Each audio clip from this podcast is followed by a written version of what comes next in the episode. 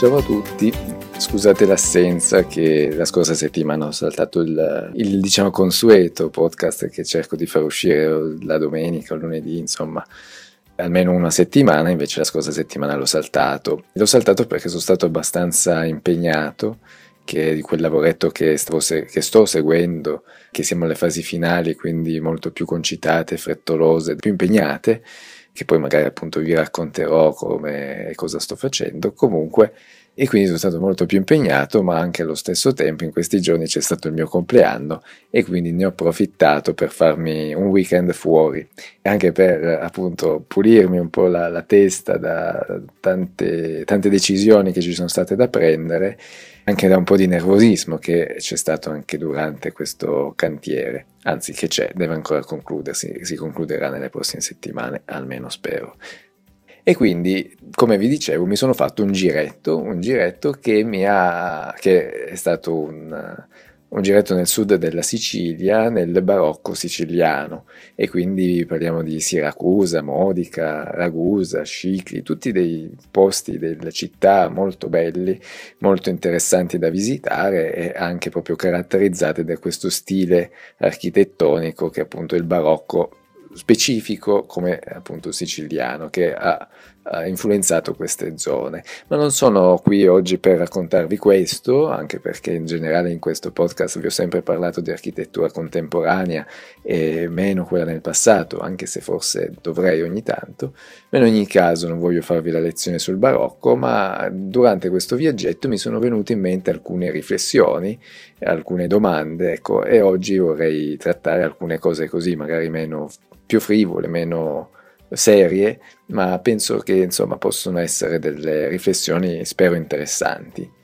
E quindi oggi questo podcast così, diciamo, di transizione per poi farne uno magari, come dicevo, un po' più serio, un qualche argomento più istruttivo e anche per dirvi che avendone, avendone saltato una settimana intera volevo integrare con qualche podcast in più, quindi spero che vi faccia piacere se durante queste settimane, magari anche spero di riuscire di farlo per tutto giugno, fare uscire qualche episodio in più durante la settimana. Comunque andiamo all'argomento di oggi, dai non cerco di annoiarvi.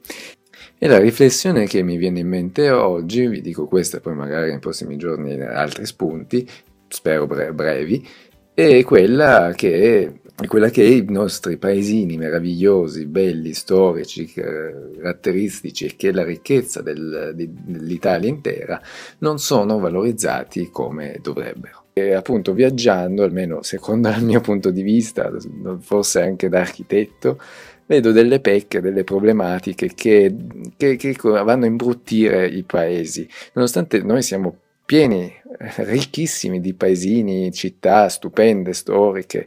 e ovviamente l'Italia è famosa per questo, ma non riesco a vedere mai la giusta valorizzazione di questi posti. Ma perché vengono trattati così male? Cioè, veng- vengono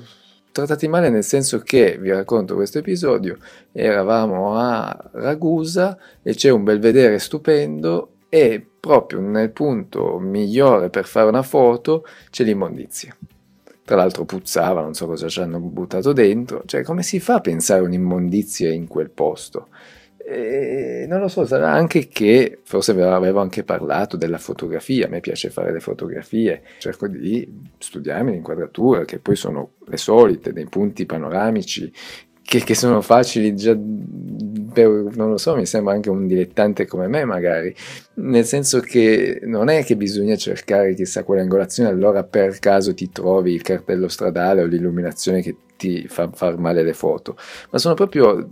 delle cose basilari, mi sono veramente ogni volta che giro ritrovato in queste situazioni che per fare una foto bella devi cercare di nascondere le, mo- le automobili che si trovano nel centro storico e non sai perché, o è quella del sindaco o dei vigili, per poi spostarti appunto c'è la luce, il faro che entra dentro la camera mentre l'architettura l'hai di fronte per cui non sai che cosa stia illuminando. Poi devi togliere l'insegna luminosa fluorescente di quel negozio orribile per farsi vedere ha fatto una roba roba che sembra carnevale. Poi devi togliere i cartelli stradali che appunto in un centro storico, per carità, saranno anche necessari, ma centro storico o li togli proprio o li fai piccoli, che esistono diverse dimensioni. Non lo so, ti ritrovi sem- appunto a togliere le varie immondizie che, che li mettono nei posti, sembra fatto apposta, più interessanti da fotografare. Insomma, è veramente poi difficile nascondere tutte queste cose. E anche da tal proposito mi viene un po' in mente dove vivo, io vedo tutte le pecche, vedo tutti i difetti, poi viene per dire la RAI a fare la ripresa del borgo chissà che e ti fanno col drone. Appunto cercano di nascondere tutte queste pecche, tutte queste problematiche e, e per carità loro sono professionisti, riescono ad avere dei buoni prodotti, poi con i filtri, beh, sembra il posto più bello del mondo quando poi ci vivo ed è un paesino come altri, ecco, interessante, bello, magari uno che ci vive si dimentica un po' la bellezza che ha di fronte, però questo penso che sia un po' generico, in, eh, appunto tutti noi possiamo avere il paese, il proprio paese o qualche altro paese che è pieno di queste problematiche. E quindi, quindi non lo so, mi propongo, mi propongo per chi se mi sta ascoltando, amministrazione pubblica, quello che sia, mi paga vitto e alloggio, non chiedo, non chiedo uno stipendio, vado lì, vedo, faccio le foto e dico guardate qua, un'immondizia, questa spostiamola lì dietro che non, non, non si veda tanto in questa piazza meravigliosa. Questa luce spostiamola oppure cerchiamo di farle un'illuminazione adatta a un centro storico per valorizzarlo. Come appunto vi dicevo, anche fare un regolamento nei centri storici, così come dovrebbe essere una città in genere, per cui anche le cartellonistiche, le insegne dei negozi debbano avere delle regole. E non possiamo appunto lasciare libero sfogo della creatività in un contesto che non è adeguato. Ecco, io sono il primo a dire creatività al massimo, ma non se, se dobbiamo valorizzare un centro storico. E a tal proposito mi viene in mente che, per esempio, quando lavoravo a Londra, a parte che appunto fare una planning permission, un documento come permesso, per chiedere un permesso al comune, appunto lì era una ristrutturazione che stavo seguendo e oltre ad aver fatto diciamo appunto io i disegni del prospetto per cui dovevo dire guardate che non cambio colore, non cambio finestre, vi assicuro che le finestre saranno come le stesse eh, che c'erano precedentemente perché dovevi seguire una regola che in quella parte di Londra che era protetta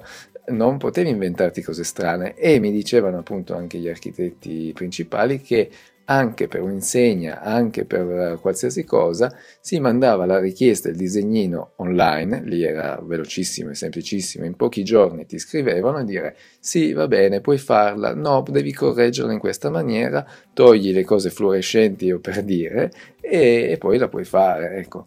Avere un controllo, soprattutto noi in Italia che abbiamo dei posti così belli, è essenziale, necessario. Ripeto, almeno mi faccio un lavoro, mi propongo, no, non sono io, dovrebbe essere un po' la ragione di chiunque. Cioè, comunque mi propongo, faccio questo per mestiere, vado a valorizzare i posti, dico un regolamento per cui non si possono, che ne so, mi, oppure mi vengono in mente i parapetti in vetro in un contesto medievale, che, che se ne frega il parapetto in vetro, deve, l'arte deve essere ferro battuto, non, non ci bisogna inventarsi niente di nuovo. Io sono un architetto per cui ti direi sì, facciamo qualcosa di contemporaneo, ma sempre preso con le pinze, fatto con attenzione. È ovvio che se c'è un edificio caduto lo ricostruirei in maniera contemporanea, ma non bisogna neanche inventarsi cose strane. Quelle ce le inventiamo, usciamo dal contesto storico, le facciamo in mezzo a una prateria o nelle periferie così le valorizziamo e stiamo fuori. Non si possono fare in un centro storico. Boh, finita la mia, la mia, il mio sfogo,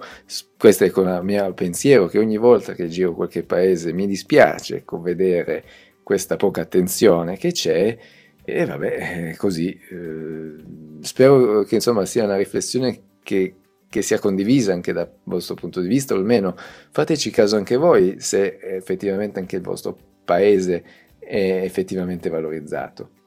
Sicuramente ci sono posti più virtuosi, posti con anche un'amministrazione più attenta e posti molto meno, probabilmente anche c'è una divisione nord-sud, però vabbè non stiamo a, a entrare in problemi regionali anche perché poi ci sono delle parti virtuose anche al sud come magari delle negligenze al nord e vi dicendo, dai vabbè non entriamo in questi discorsi.